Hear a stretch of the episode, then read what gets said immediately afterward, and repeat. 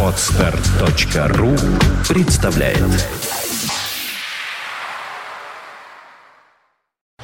You are listening. You're listening to Internet Radio Funtank FM. FM. И что я вам хочу сообщить?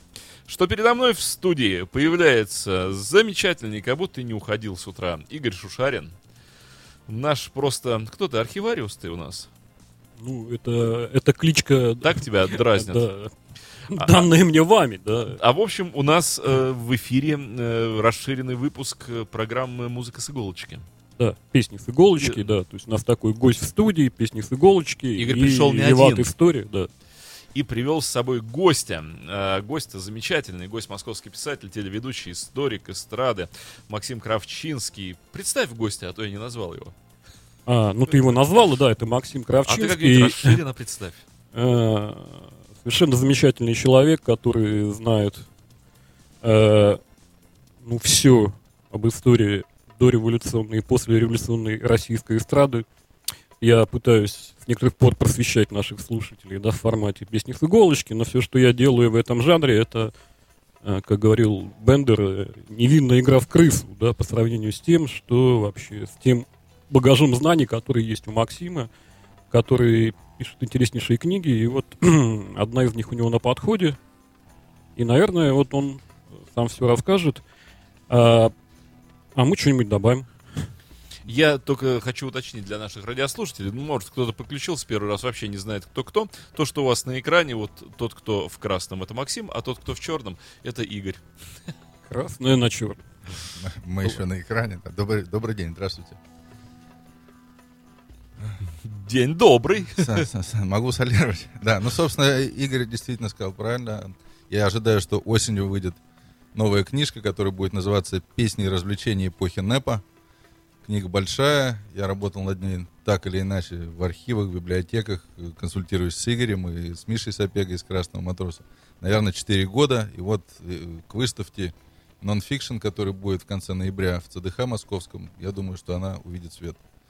И самое главное, что к книжке будет музыкальное приложение с разными песнями и оригинальными 20-х годов, и песнями НЭПа, которые были записаны уже в наше время.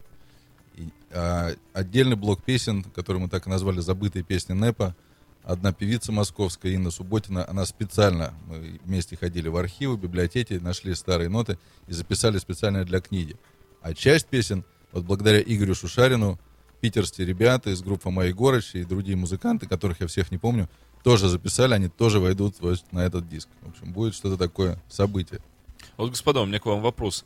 Э, Как э, к музыковедам обоим, э, и вы занимаетесь этой темой подробно. Вот как вам кажется, не из э, официальных данных, да, вот не из официальной истории, не из фильмов, э, не из литературы, а вот из песенного творчества, какое было вот то время? Оно, мне кажется, очень странным, немножко запутанным, вот это время НЭПа. Вроде революция только что произошла, вроде такой возврат к капитализму. Что это были за люди? Что это был за социальный слой? Вот как это было? По песням. Вот что получается, что проявляется? Слушай, ну, мне кажется, что песни времен НЭПа, да, когда стали появляться и писаться, э, э, они появились на фоне такой, во-первых, такой маленького послабления, да, со стороны властей, немножко, да, немножечко так болты открутили, да, чтобы немножко пар так сошел. И дикой усталости, да, от Первой мировой войны, потом от э, Гражданской. От гражданской войны. И хотелось вот этого, да, старого, да, э, о котором еще многие все помнили и да, знали, любили, быта, спокойствия, да, такое вот, э, ну, лирики, романтизма, э, какого-то такого вот мещанства, даже в хорошем смысле и в плохом смысле этого слова, да, хотелось вот пожить без бури потрясений. И, наверное, песни откликнулись на этот запрос. Вот мое такое мнение. Мне хотелось бы добавить, что время НЭПа с этой точки зрения, э, оно, это на самом деле вообще фаза поразительная и парадоксальная, которую эстрада переживала. Что произошло? Ну, 90% практически звезд эстрады первой величины. Шаляпин, Вертинский, Морфеси, Плевицкая, ну и так далее, так сказать. Они все оказались в эмиграции. Париж, Стамбул, Константинополь, кто-то в Америке. То есть вот представь, сейчас это представить даже невозможно. То есть вот снимается 90% всех тех лиц, кого мы видим в телевизоре, например, и их нет. И на их место приходят люди даже не второго ряда, а просто те, как говорили, которые стали в кардебалете вторые справа. Э, Рина Зеленая, э, Марк Бернес, Леонид Утесов, э, Га- Гаркавия, Русланова, Шульженко. Это все люди, которые вот стартовали в то время, которых не знал абсолютно никто. Это выходцы из маленьких, как правило, театров миниатюр, местечковых, Одесса, Ростов-на-Дону. И вот они занимают первые роли, начинают играть очень быстро причем, выдвигаются в первые ряды. То есть стремительный. Вот пример, допустим, известнейший куплетист и книговед Смирнов Сокольский. Его никто не воспринимал всерьез. Это был клон Сергея Сокольского, куплетиста, и он с него снял, так сказать, псевдоним даже, кальку. И вдруг уже к середине 20-х это просто премьер. Ему дают квартиру в Москве, Э, до сих пор это здание, там сейчас повесили мемориальную доску, кстати, при скоплении там большом уважаемых людей. И вот эти люди вот приходят на смену, а вот Игорь правильно заметил, да, что касается творчества, то вроде как э, действительно люди захотели, э, так сказать, возврата к спокойной жизни, какой-то интимной лирики, экзотики отчасти. А, но эпоха выдвигала новые требования, а вот репертуар во многом остался старый. И вот этот конфликт произошел. Просто интересная какая еще вещь с точки зрения, ну, э, как сказать, мейнстрима, э, то, что становится массовой культурой, но иногда она бывает и элитарная. Только что был Серебряный век. Вот только что мейнстримом была вот эта интеллигенция, дамы в перьях, декольте, мужчины во фраках, дорогие рестораны, пальмы. Слушай, на самом деле Потом- это, это было в Москве и в Петербурге. Да, да, в столичных но, городах, в столичных. Потому что В Киеве, потому в что, Одессе. в общем-то, страна все-таки ну, Гумилева и Ахматову не читала массово, да? Ну, страна крестьянская была Ну. э, массово, да. 90% было крестьян. Ну, НЭП, э, собственно говоря, вот Булгаков пишет в в 23 году, что а в Киеве-то, я не помню дословно, но, в общем, НЭП пришел в Киев поздно. То есть э, в то время, вот читая журналы и газеты того времени, скажем, смоленский журналист в 22 году попадает в Москву. Уже год, как введена новая экономическая политика. И он в ужасе, он пишет в Смоленской Нове, я не помню, так сказать, точно название этой газеты, но он просто в ужасе. Он пишет о том, что у него в губернии люди голодают, там чуть ли не случай людоедства, а здесь он за 60 лимонов еще до реформенных, значит, заходит только в это кабаре и тратит какие-то безумные деньги. И он говорит, «А что это такое? Он не может, то есть у него в голове это не укладывается. Он призывает их э, стихотворением Демьяна Бедного, значит, э, этих коровок, так сказать, жирных заколоть и прекратить это. Зачем была революция, он не может понять. То есть э, вот для людей с периферии это был явный такой, ну не знаю даже, как бы, их возмущал этот НЭП, собственно говоря. Может быть, что-то послушаем, но при- прокомментируем сперва. Да, давай. У нас там есть такая забавная версия одной финской команды, да, Это нашей ту- песни. Турист? с Да, туристов, да, да, э, Очень известные песни, да, тех лет, дорогой длинную. Да? Максим, может, расскажешь что-нибудь? Ну, одна из визитных карточек НЭПа, собственно, Борис Фомин, э, главный нэпманский хитмейкер, ну, один из главных, э, композитор Борис Фомин написал, и Константин Подревский э, написал слова. Значит, э, насколько я помню, первой исполнительницей была, ну, спорят, Тамара Церетели, Елизавета Белогорская была такая певица, ноты попадаются с разными портретами, везде написано из репертуара. Ну, будем считать, что Тамара Церетели. 24 год, потом песня переделывалась, и ее пели, в общем, и за границей, и Вертинский. Вертинский даже назвал свои, свою книгу воспоминаний, да, «Дор- «Дорога длинная», Да. в, честь, весь- в честь этой песни, по сути, Да, да? Что интересно, вот не, не так давно, ну, Борис Фомин, понятно, он был репрессирован, там короткое время провел в Бутырте, отпустили его. Надолго, долгие годы были забвения. В годы войны его снова достали, отряхнули, он создал театр песни «Ястребок», писал патриотические песни и, в общем, как мог, помогал, так сказать, победе, но ничего уже значимого такого не написал. И умер э, по- после войны. А Константин Подревский умер молодым, по-моему, еще в в 30-х годах. И вот сейчас, не так давно, в Москве, там есть группа энтузиастов, они где-то достали его архив, нашли и нашли все, что он написал, то есть, ну, практически все. И вот сейчас уже долго они готовят книгу, там вот все оригинальный текст «Дорогой длинную», там, кстати, есть разночтения небольшие, даже вот в первых версиях, как поется, там э, есть строчки, которые в оригинале звучат немного не так, я их сейчас цитировать не буду. Э, Финны поют по-английски, это будет Those were the days. Да. Э, он просто известно, нет, кто когда создал эту англоязычную версию, потому что Мэри Хопкинс э, в 70-м году под продюсерством Пола Маккартни, между прочим, записала эту песню, э, Пол лично продюсировал, там даже играл, по-моему, партию баса. Нет, та, на- та на- замечательная на песня, но наигрывал. здесь такая совсем трэшевая версия наших северных соседей, я думаю, нашим слушателям должна понравиться. Ну что, слушаем? Наш формат. Друзья финны, медленные.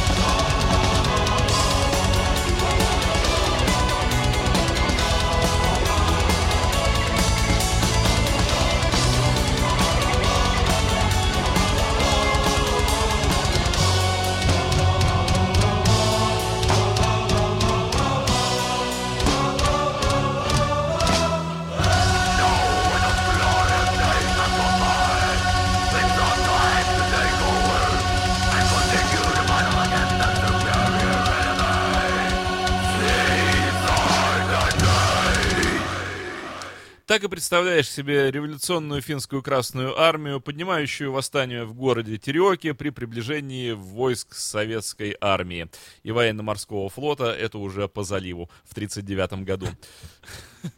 Вот, я думаю, еще вот мы начали говорить, да, что о ситуации, когда молодые ребята, да, вынуждены были, да, поднять упавшее знамя музыкальное, да, и ведь, Максим, ну еще и тут очень важный момент, что как раз начало 20-х, да, это время зарождения новых музыкальных жанров, да, ну, очень многих, да, ну, Но, э, Появляется джаз, фокстрот, Да, да, в первую очередь Фокс. Та- ну, танго, да, все еще как-то, да, вот все это, да, то есть э, было поле для экспериментов музыкальных. Во-первых, многие жанры отошли. Ушел Шими, ушел Чарльстон. Э, Появляются, да, потихонечку свинг начинает проникать. Ну, это уже в 30-е годы. Ближе, наверное, все с опозданием на 10 лет. как наши люди отреагировали на модные европейские и мировые тренды музыки. Ну, джаз — это явление, которое вызывает массу споров. Тогда еще слово джаз, в общем, ну, оно используется, да, но ча- чаще называют шумовой оркестр. Как писал, собственно, первый создатель э, дж- джаза Валентин Парнах, это оркестр переполох, у него есть такое стихотворение. Он, э, я думаю, многие знают, ну, два слова. Валентин Парнах, поэт, который э, дружил с Пикассо, писал стихи, создал с другими поэтами палату поэтов в Париже. И он услышал в начале 20-х э, вот, вот этот джаз-оркестр американский, загорелся этим, причем сам он на инструментах не играл, но он купил все необходимые значит, э, инструменты и приехал в, в Советскую Россию. И первое выступление, по-моему, состоялось в октябре 22 года. И он выступал с серией программных статей, значит, что такое джаз, как он должен звучать. И все это были такие бурные дискуссии. Там, э, Еще раз, это какой год? 22 год. Да, Валентин Парнах, вот это создатель советского джаза. И на первомайской демонстрации 23 года а, они уже, значит, шли, выступали, и это широко анонсировалось, что вот мы такие прогрессивные, у нас играет джаз на первомайской демонстрации. Но в пику ему э, другие люди стали говорить, что нет, джаз это все-таки американский кабак. Вот э, мы должны создать оркестр вещей. И были люди, которые создавали, значит, э, хотели создать и даже делали эксперименты. Они создавали оркестры, значит, чтобы кусок ли- лишь железа гремел, станки, там, не знаю, молотки какие-то, чтобы вот музыка пролетариата пела. Пинк Флойд какой-то прямо. Да, но э, апогеем всего этого стала, собственно говоря, симфония гудков Арсения Аврамова, да, который, в- по- по- по-моему, в 24 году в Москве и в Баку осуществил это грандиозное зрелище, э, так сказать, э, действие, которое не удалось, к сожалению, симфонию гудков. Гудели заводские гудки, стреляли рабочие, э, стреляли солдаты из пушек, из ружей. Вот такие вот, так сказать, эксперименты проводились. Здорово. Слушай, а вот такой есть плоскость, да, песен Нэпа, мне всегда было очень интересно. Я не могу понять, откуда у русского парня взялась такая тропическая грусть, да. Это что? почему, откуда пошли все эти мода на песни про дальние страны, про А я могу сказать, девушек откуда. из Нагасаки, Могу Мичманов, сказать. Джонсов Слушай, и прочее. и Вспомни прочее. Платонова. Вспомни Платонова. Э, Я меня- не был с ним Э, знаком. Меня в свое время по- потрясла его строчка. Он пишет, «Э, мало кто помнит, что в самом начале 20-х годов, когда границы были открыты, вся страна ломанулась ездить, путешествовать и торговать. И он описывает, как он ехал в поезде с мужичком, который, э, которому где-то в Иране или в Персии оторвало ру- руку, и он вез ее с собой, никуда не выкидывал, и она у него там лежала в мешке. Какие-то тетки, которые доезжали до Бразилии, до Аргентины и возвращались обратно. И он говорит, вот это уйдет, это все забудут, но я вот хочу об этом как бы акцентировать эту тему и вот навсегда з- по возможности записать, вот что вся страна в 20-е, в начале 20-х годов ездила по всему миру. Пишет Платонов. И я тогда был, ну так, по- почти ошарашен этой фразой. Я помню этот фрагмент, мне кажется, э, вот этих теток в Бразилии голод туда загнал, собственно. Конечно, говоря, да. они побежали А. торговать, они побежали что-то выменивать, но э, мы сейчас этого не можем представить, а действительно какие-нибудь поезда в Индии, забитые русскими, поезда там в Бразилии, Челноками. да, между Чили там и еще чем-то, или Северная Африка, и вот это русские-русские чел- челноки, это, например, 20 21 22 года, и это не иммигранты, а вот просто жители России.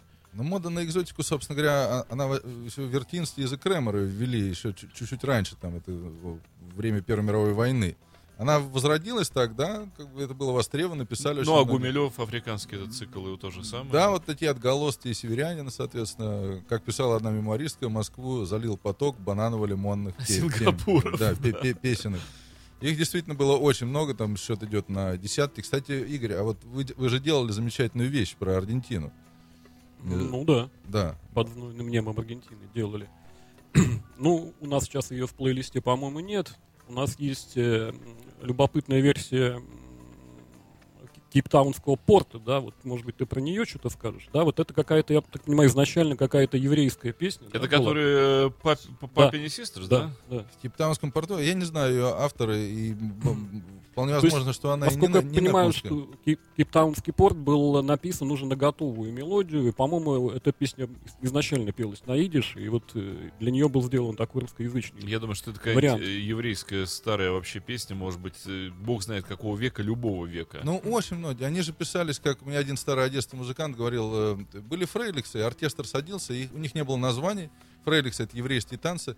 И дирижер говорил, играем фрейликс номер 57. Они открывали ноты и просто играли мелодии. А потом в 20-е, и, так сказать, позднее на них писали э, разные песенки, и лимончики, и бублички пресловутые. У нас же много известных композиций перекочевало из хасидских гимнов, из религиозных. И рождественские песни, которые вот американские известные новогодние, это бывшие хасидские гимны, а уж самый яркий пример это прогноз погоды. Там-дан-там, та-дан-дан-дан, та. Когда я слышал, э, это не понаслышке, я смотрел передачу, где стоял э, Новый год, там Песах был, и еврейский хор э, синагоги стоял, и Равин э, рассказывал именно про эту песню, что это старинный хасидский гимн, и сейчас мы его исполним в оригинале, как он выглядит на э, языке оригинала, и вот они его исполняли хором. Вот, а перекочевала как бы как будто эстрадная песня, ха-ха, Ну, три раза. Дмитрия Покраса за его Красную Армию всех сильнее, так сказать, уж э, как только не, не, не гнобили. Говорили, что да, это переделка хасидских песнопений. Да. Хотя, вы знаете, я не- абсолютно недавно в Москве оказался в кафе, и там лежал журнал еврейский, очень большой, и была беседа с одним раввином, и он говорит, ну а что вы хотели? И его спрашивают, как вот, значит, евреи в России ассимилируются? Он говорит, ну как ассимилируются? Даже наши песнопения — это переделанные русские народные песни. Я так удивился. Ну что, давай послушаем сестричек Пайпини, Ну да. которые сделали свою версию этого знаменитого. Ну да, потому что есть же и свинговые версии нормальные, англоязычные, и там не очень много от Кейптаунского фо- порта остается. Там совершенно о другом. И...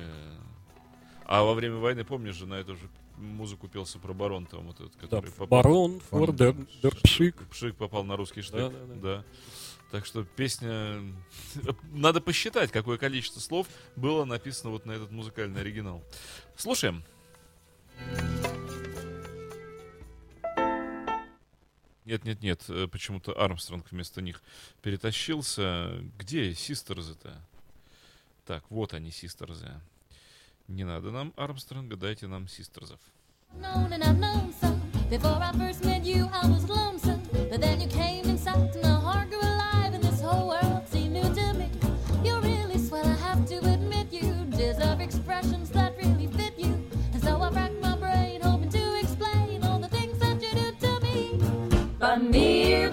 ocean.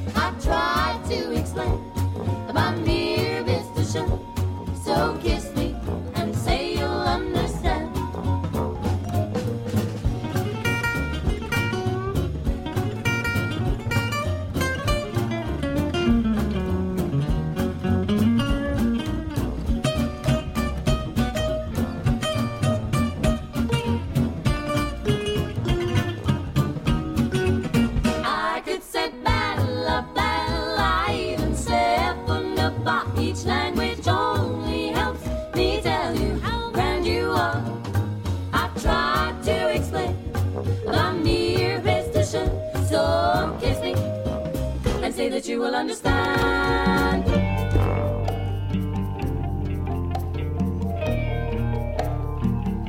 Вне эфира разговариваем, продолжаем вести разговор про НЭП, про ту удивительную странную эпоху. Ведь никто э, себя не перемещает туда, вот не пытается вжиться. А ведь наверняка простая бытовая жизнь была, ну, не такая, как э, мы привыкли видеть с плакатов тех времен.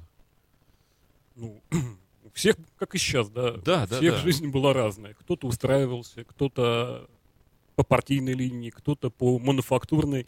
Кто-то продолжал делать науку или искусство Келейна, да, вот. Ты же э, помнишь знаменитый фильм «Последнее лето детства»? Конечно, Кто-то да. вагончики с мануфактурой Да, да, да. катал. Вот, кто-то в комсомоле служил. Так что разное было время.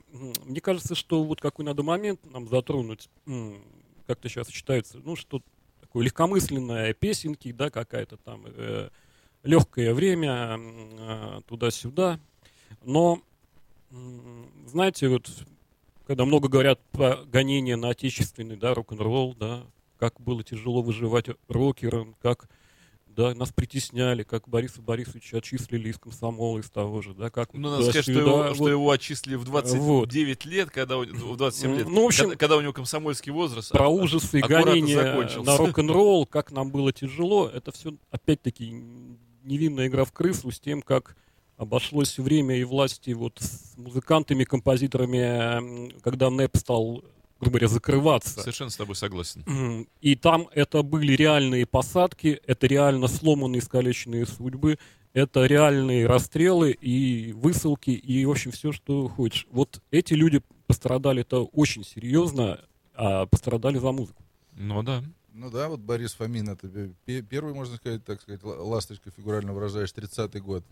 В 1934 году Борис Прозоровский получает срок уже из, из Беломора-Балтийского, по-моему, канала или из ГУЛАГа, я не помню где он. Второй, по-моему, первый срок на На канале. Беломорье, второй а на вто- Дальнем Востоке. Да, и оттуда он уже не вернулся, да, это, собственно, интересный был пример, еще был такой куплетист, конферансье известный, Жорж Леон, еврей, который получил два года за антисемитизм.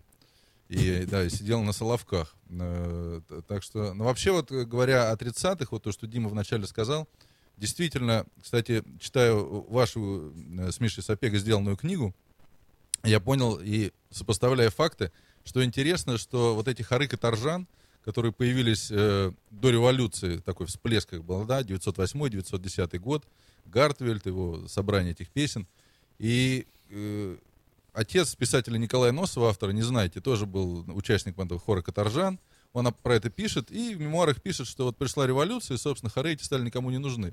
Но читая прессу того времени, и даже 30-х годов, я понял, что еще как нужны.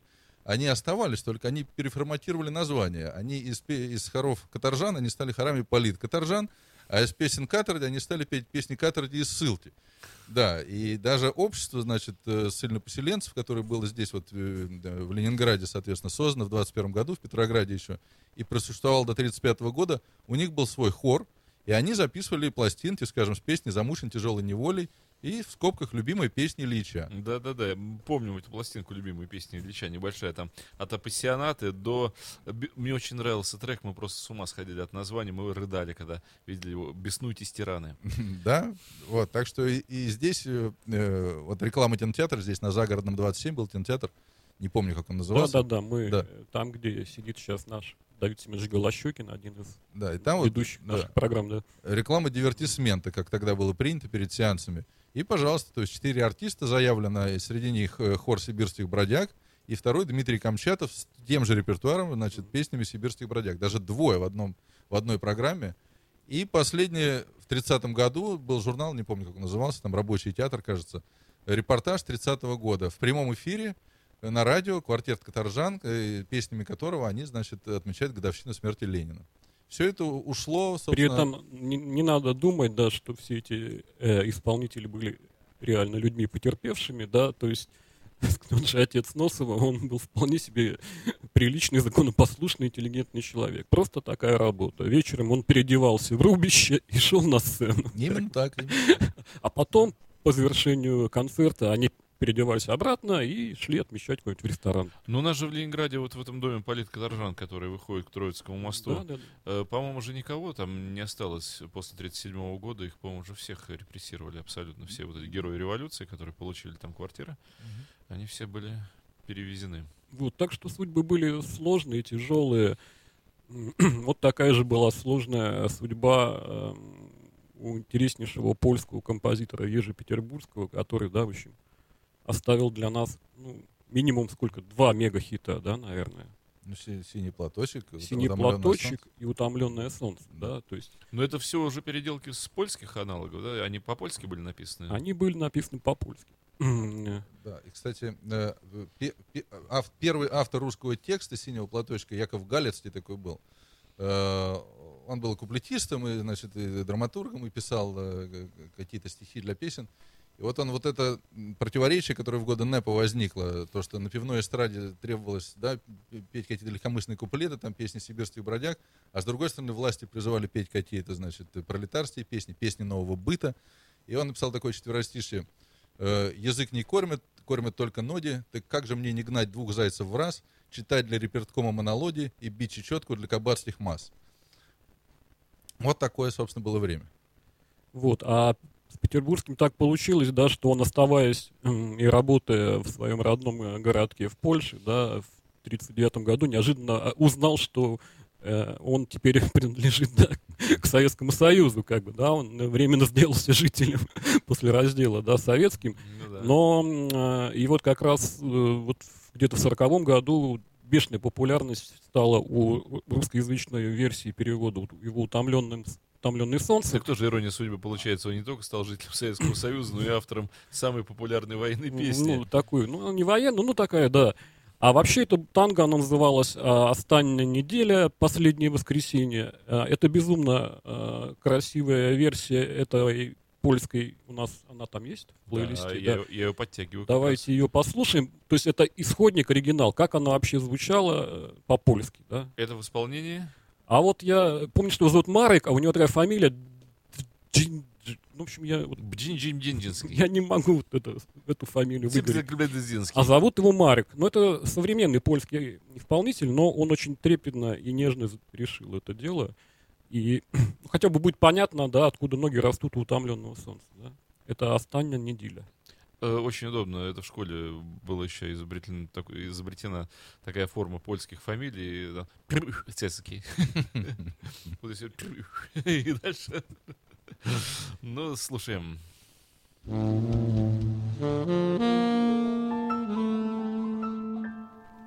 Вабанк какой-то прямо.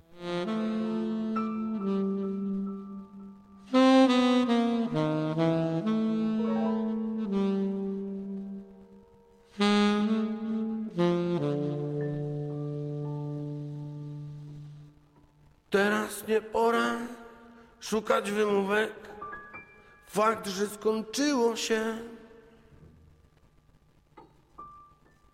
Dziś przyszedł drugi, bogatszy i lepszy ode mnie.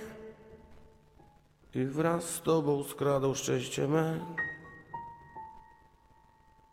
Jedną mam prośbę, może ostatnią, pierwszą od wielu lat. Daj mi tę jedną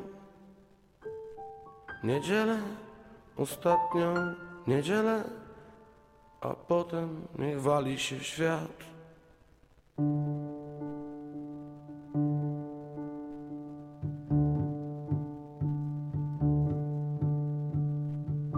To ostatnia niedziela, dzisiaj się rozstaniemy.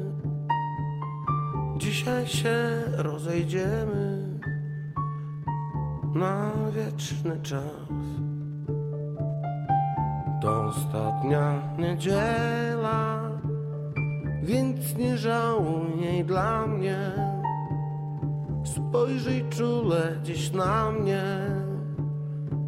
ostatni raz. Będziesz jeszcze dość tych niedziel miała. A co ze mną będzie, Któż to wie? To ostatnia niedziela. Moje sny wymarzone, szczęście tak upragnione skończyło się. Música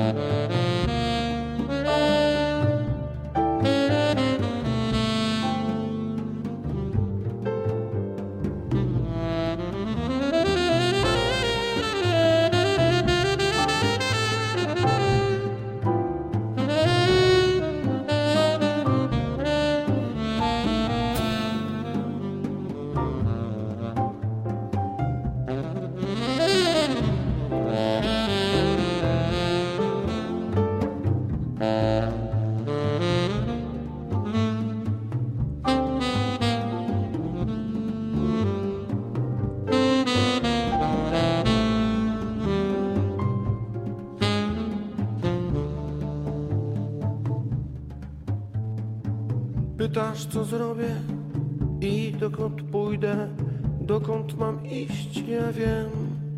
Dziś dla mnie jedno jest wyjście, ja nie znam innego. Tym wyjściem jest no mniejsza z tym. Jedno jest ważne, masz być szczęśliwa, o mnie już nie troszcz się.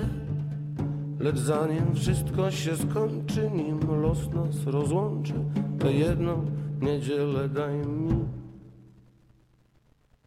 To ostatnia niedziela, dzisiaj się rozstaniemy, dzisiaj się rozejdziemy na wieczny czas.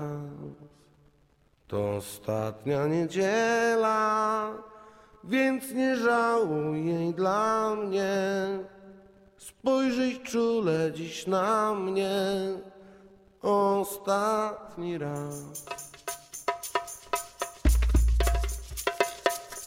Ах, до чего красиво. И польский язык, и вот тоже вне эфира обсуждаем, как выдержано все в культурном отношении, насколько ни ноты похабные нету. И подача никакой вот этой кабацкой нашей блатной развязанности, э, не знаю, вот откуда у наших это берется? Откуда это берется, Максим? Ну, откуда? Я думаю, что корни в пивной эстраде во многом лежат. Это был официальный термин абсолютно, когда э, кабаре было мало, а, а, так сказать, в, в кафе Шантан и всякие прочие заведения там в Риты, а, о них не мечтали уже в советское время. И э, эстрадники переместились на сцены пивных и ресторанов, в основном пивных. И был официальный термин пивная эстрада, то есть артист каждый был членом союза э, работников искусств, чтобы он получал путевку, направление и, так сказать, бил чечетку для кабацких масс. Власть пыталась бороться, там одно время в пивных э, выступали участники группы «Синяя блуза», но это не прижилось, потому что люди, попивающие, значит, горшановское пиво с мощеным горошком, так удивленно смотрели, как там «Ах, Моссельпром, ах, Моссельпром». Они распевали частушки всякие такие правильные. Ну вот, все это не приживалось, и вечная такая конфронтация была. Они пытались создать противовес вот этой шансоньете, э, всяким каторжанским песням, песни нового быта, пресловутые терпички, так сказать, одной из первых стали песен. А были еще шестереночки, Мантин поселок, Антон Наборщик, там паровоз 515 ща и так далее. Но потом, и вроде как да, композиторы поэты откликнулись, стали писать такие производственные песни, но и, и тут они не угодили, и тут их стали гнобить и говорить, что все это перелицовская шансонеток, все не так.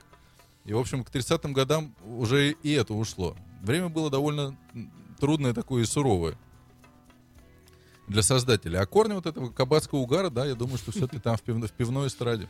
Ну, казалось бы, вот столько лет прошло, а почему-то у наших эстрадных исполнителей вот прямо, как я не знаю, в ДНК въелось это ГМО.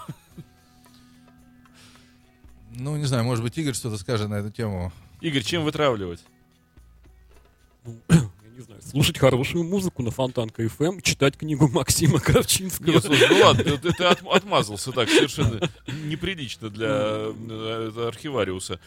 Дим, ну а ну, казалось, вот и музыкальные заведения у них за плечами такие серьезные, и сами артисты талантливые, не хочется фамилии называть, ну уж на что даже наша самая большая великая певица. Ну вот вроде, вот и все хорошо, но как называется, чуть вожжи ослабевают, так такое начинает нестись. Слушай, Дим, ну если они зажигают, значит это кому-то нужно, да? То есть Ты это думаешь, же кем-то... спрос, да? Это же любимая фраза нашего с тобой шефа, да? Папуасы любят э, красивые стеклянные бусы, да? Э, ну, если это все впаривается, значит это а, можно идти по пути наименьшего музыкального А сопротивления. вот тут хороший вопрос. Папуасы любят бусы или бусы создают папуасов? Тут вот знаешь, как бы как променяешь корову на бусы, так папуасом и станешь. Но для этого бусы нужны. Вот, и тем не менее, тем не менее, подводя как бы итог, я думаю, что музыка Непа, она все-таки оставила свой заметнейший след, да, в истории нашей песенной культуры, э, потому что очень многие песни из этого недолгого периода до сих пор поются, делаются новые кавер-версии, а они узнаваемые, они исполняются там в дворовых компаниях на вечеринках. Подожди, Это я секунду перебью значит, тебя. значит, что-то в них было. Игорь, даже на, в на них. одну секунду забуду слово. Ну, Вот что означает исковерканная песня. Это кавер, да? Как кавер сделал, так песню исковеркал. ты знаешь, бывали ситуации редкие, когда кавер становился лучше, чем Ну э, первоисточник. Но, но НЭП просто он стал таким ярким пятном, потом на долгие годы, то есть с точки зрения именно развлекательной, ничего же не было, да, то есть со второй половины 30-х, ну, война, да, там яркие песенные шедевры, без сомнения, но это такая своеобразная музыка, в основном патриотическая, поднимающая дух, то есть несколько не- иные цели преследующие. И потом только уже в 60-х что-то такое стало вспыхивать именно на эстраде, яркое. Может быть, поэтому, так сказать, осталось вот в памяти поколения. Может, может. Ну, вот эм, странное все-таки, правда, странное это время НЭПа. И ведь тогда же уже звукозапись была у нас в стране. В Да, полный, кон- пол- в полный кон- рост. конечно, конечно. А сколько вот э, вы, как музыковеды, господа, каков объем записанной и сохранившейся вот этой информации? Дело в том, что большинство именно неповских песен, с которыми НЭП ассоциируется, они были записаны не в России, а иммигрантами. Да, все бу- бублички там и прочее, это все благодаря там Морфесе, Любо Веселой и прочее. У нас в России ки- кирпичики только, я знаю, два раза записали. Хор Алехина и э, Нина Дультевич. Но вот Нина Дультевич мы не нашли записи. Хор Алехина известен. А так, э, эстрадно. Как-то пропустили еще там Утесова с лимончиками, да, и Утё- Гоп со смыком. Вот, ну, выходили, да. да, вот... э, Ну, это уже 30-е годы, Мгм. кстати, да, начало 30-х. Э, В в 20-е годы был такой парадокс. Записывались все эти песни, но без слов. В основном мелодии. Там Джон Грей, только вот фокстрот, э, так сказать, без, э, да, без текста, да, инструментал. А вот коснулись Утесова. Его к кому мы можем э, причислить? Э, он ведь тащил на себе все-таки вот эту ауру те- Конечно, тех лет. конечно. Ну, во- во-первых, один из первых джазменов все-таки, он, он же, когда в Париж съездил и встретился там с Шаляпином, ну, так сказать, э, тоже привез весь набор джазовых инструментов и, и- и уличную песню, да, то, что тогда называлось блатной песней, он пел. Э, Конечно, и его клевали, и ругали, но тем не менее он, он выстоял. Ну что, господа, в конце послушаем Армстронга Да. с очами. Да, послушаем, ну, наверное, визитную карточку России, в общем-то, по большому счету, песенную, да, потому что, к сожалению, нашей музыки там знают мало, А, а, эту, вот а эту знает. эту знает. Даже Армстронг знает. Спасибо вам, господа. Еще раз представлю Да. гостей. Конечно же, Максим Кравчинский. Игорь Шушарин, замечательный. Спасибо вам, ребята, за интереснейшую, правда, и глубокую тему и беседу. Я думаю, еще и рыть, рыть, и освещать, и освещать. Ну и закончим Армстронгом очами черными. всего доброго.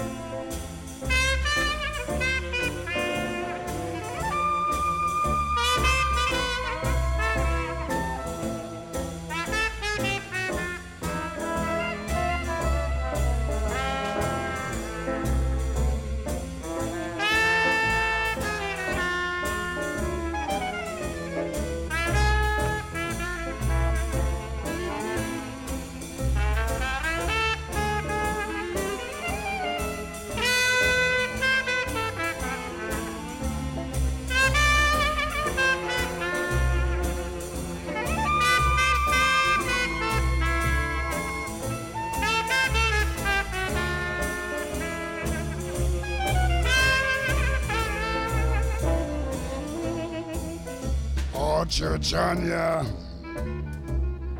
my sweet Churchanya, honey, California, really want you. Look ahead, Tony. You are listening. You're listening to Internet Radio, Funtank FM. Funtank FM. Скачать другие выпуски подкаста вы можете на podster.ru